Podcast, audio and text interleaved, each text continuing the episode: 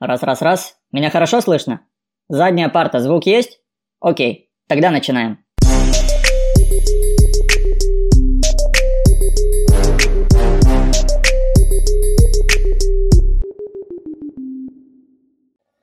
Ну что, рад вас снова говорить. Это очередной выпуск Чигиди подкаст решил продолжить рубрику «Меня часто спрашивают», хотя на самом деле ни хрена не спрашивают. И вообще, кстати, какая-то очень слабая обратная связь, чему я безумно расстраиваюсь. Мне очень важно от вас похвала. Я эго-маньяк, это ни для кого не секрет, и всякое подлизывание, э, лесть, прямое вранье в область того, насколько я совершенный, классный и мое творчество превосходно, всегда-всегда приветствуется. Поэтому побольше оваций, побольше аплодисментов, тогда улыбка на моей роже будет шире, контент будет ярче.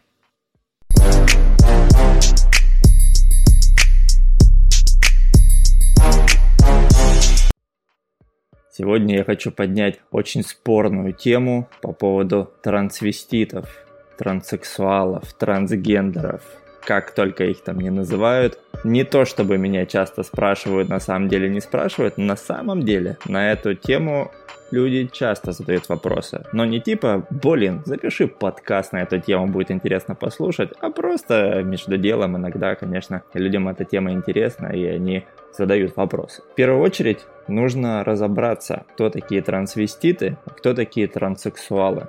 Трансвестит – это просто человек, который переодевается в одежду противоположного пола. Как правило, это для каких-то там выступлений, маскарадов, шоу, там еще чего-то подобного. А транссексуал – это человек, который уже сменил непосредственно пол. В Таиланде таких людей на местном языке называют катой, а на таком тай-инглише международном формате называют леди-бой. Их вы будете часто встречать в городе, а если прилетите сюда по Таю, то вот как раз об этих людях а, я и хочу поделиться той информацией, которая у меня есть. Кто они вообще такие и для чего они все это с собой делают. Ученые доказали, что 1% от всего населения, то есть от 7 миллиардов, это ну, достаточно большое количество людей, это люди, которые родились не в своем теле. Они заточены в обличии другого человека. Чаще всего это женщина в мужском теле.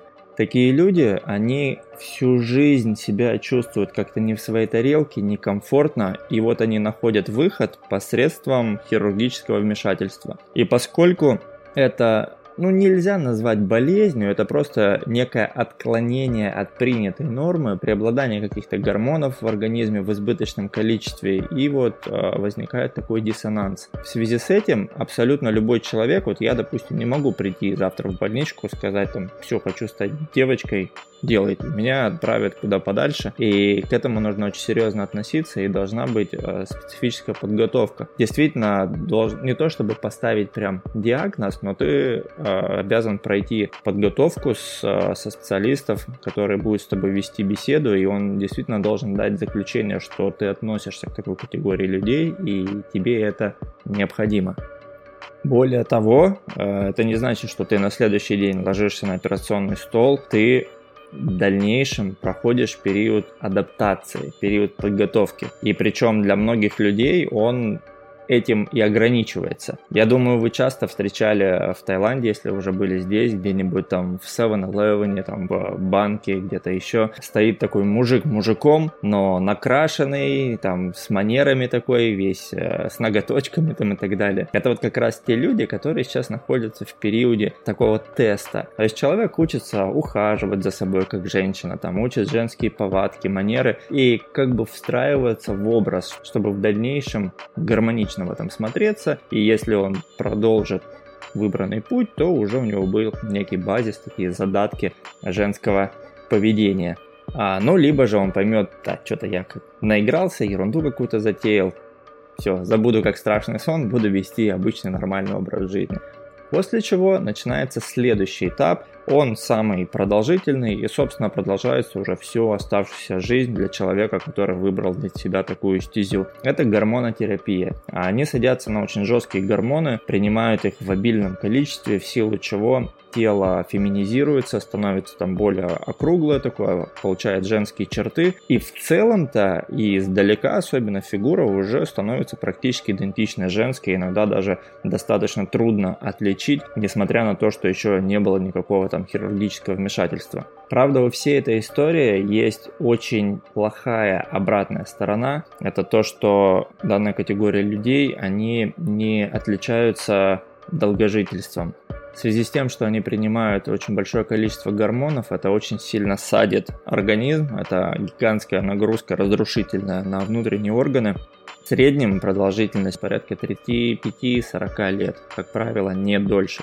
Но тем не менее, это их не огорчает, они намеренно идут на все эти тяготы в силу того, что тот период жизни, который они живут полноценно, когда они уже достигают того результата, которого хотят, они открывают жизнь для себя совершенно с иной стороны, наполненную красками, эмоциями, теми, которыми им не хватало ранее. И таким образом они как бы получают от жизни все, что им нужно было, и они очень благодарны.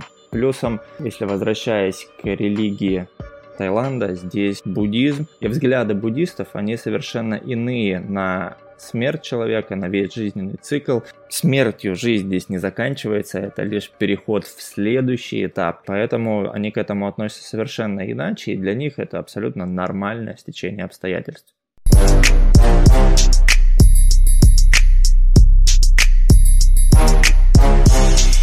И третий этап, уже непосредственно финальный, это, конечно же, хирургическое вмешательство, когда одного человека уже на уровне тела превращают в противоположный пол.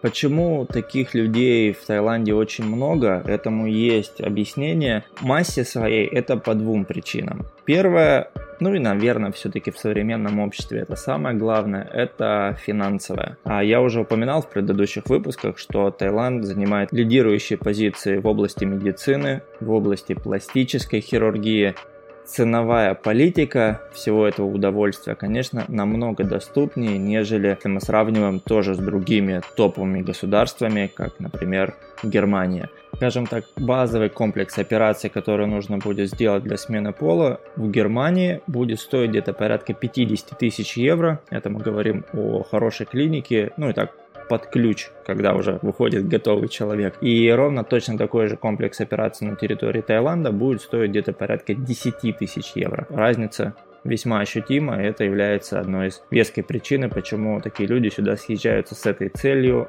вообще абсолютно со всего света. Второе – это местное отношение общества к таким людям. В Таиланде буддизм, и он, собственно, и трактует, что нужно достичь максимальной гармонии души и тела. Если тебе для этого нужно сменить пол, то, ну, ради бога, пожалуйста, в принципе, никто к этому никак зазорно не относится, и таких людей здесь принимают в обществе абсолютно нормально.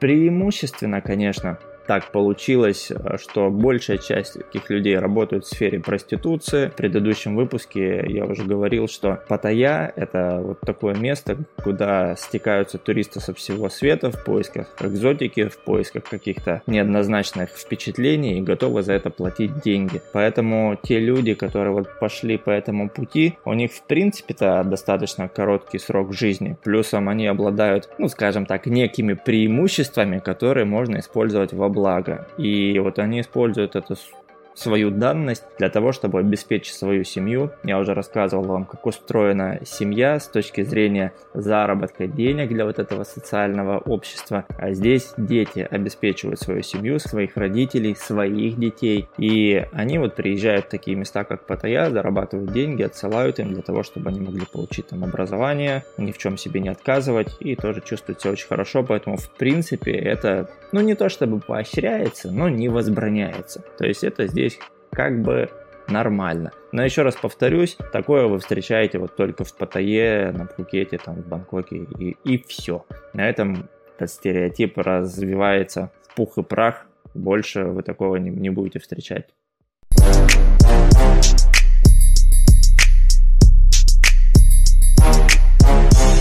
Многие из них участвуют в шоу. В Паттайе есть знаменитые на весь мир шоу транссексуалов. Изначально самые первые в истоке, которые легли в Паттайе, это шоу Альказар и шоу Тифани. Сейчас понаоткрывалось еще много других, Колизей, еще какие-то. Если честно, я уже отошел немножко от туризма и не вникаю в новостные тенденции, что происходит, какие мероприятия открываются. Но вот Альказар и Тифани это топ, самые известные, на которые я, конечно, рекомендую сходить абсолютно всем. Ничего порнографического, ничего пошлого туда можно с детьми. Это театральное шоу с сумасшедшим просто визуалом.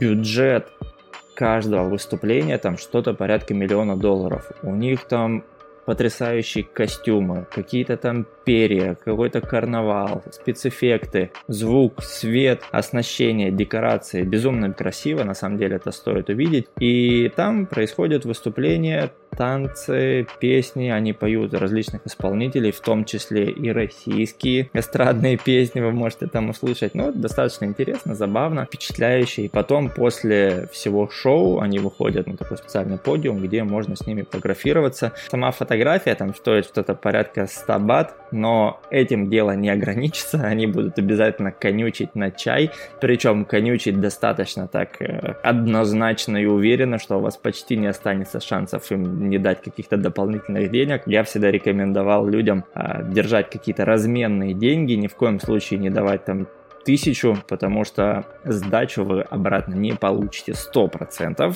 Это значит, что, ну, спасибо, чувак, ты очень щедрый, я тебя обожаю, держи дополнительную фотку. Разменяйте там мелкие деньги и можно пофотографироваться на память где-то себе в фотогалерее, оставить такую интересную карточку такое слово. Я сейчас визуально еще показываю кавычки. Типа я использовал архаизм и смешную гримасу состроил. Но поскольку это подкаст, то вы будете все определять исключительно по моей интонации.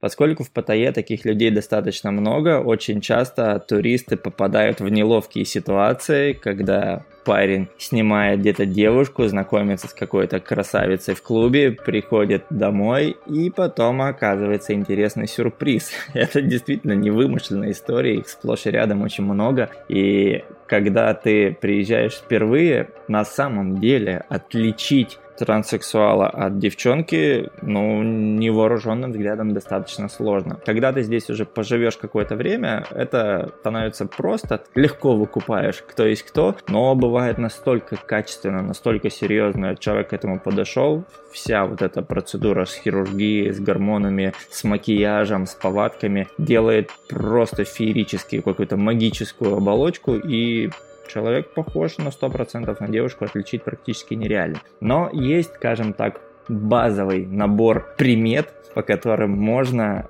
практически со стопроцентной вероятностью определить пол истинный этого человека. В первую очередь в Таиланде есть такая поговорка, чем красивее девушка, тем больше вероятность, что это мужик. И это правда, действительно так. Средний рост вообще тайской женщины это где-то порядка 150, там, ну, 160 это уже моделька. Это модельная внешность, такие у них девчонки в кино где-то на подиумах ходят в основном от невысокого роста. Эти же ребята это 170, 180, сразу видно высокая, если еще на каблуках, подозрение, нужно внимательно разобраться, прежде чем сразу бросаться в обнимашки. Вторая причина – это размер ноги. Вот что-что, но размер ноги никак не убирается хирургически, вот какая нога есть. 45-й растоптатый, скорее всего, это тоже оно. Ладони, тоже очень часто мужская крупная ладонь сразу бросается в глаза и можно определить. От людей вы будете часто слышать, о, да легко, понятно, типа определить по кадыку. Да, действительно, кадык это яркая такая отличительная черта, но он очень легко убирается хирургическим путем, поэтому часто вы будете встречать человека без КДК, думать, что это девчонка, ну а это совершенно не так, это тем уже известный леди бой Котой.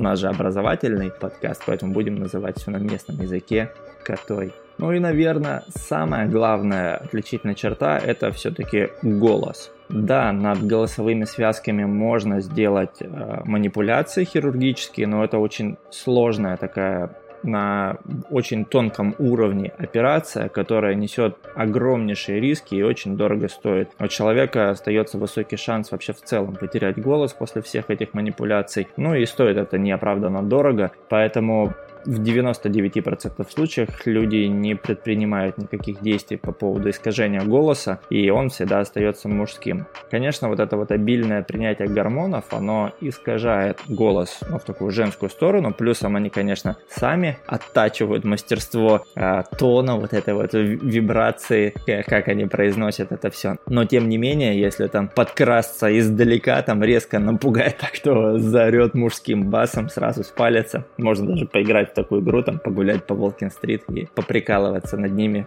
чтобы выяснить. Вот такие вот а, моменты, которые могут вам сослужить полезный опыт, когда вы будете здесь отдыхать, чтобы не попасть в такую неоднозначную сомнительную ситуацию в дальнейшем. Вот такой сегодня получился образовательный выпуск в мире людей, как в мире животных. Мы сегодня изучаем подвиды людей, какие они бывают, какие цели преследуют и что из себя представляют. Ну, надеюсь, это было полезно. Рад был с вами говорить. Пока.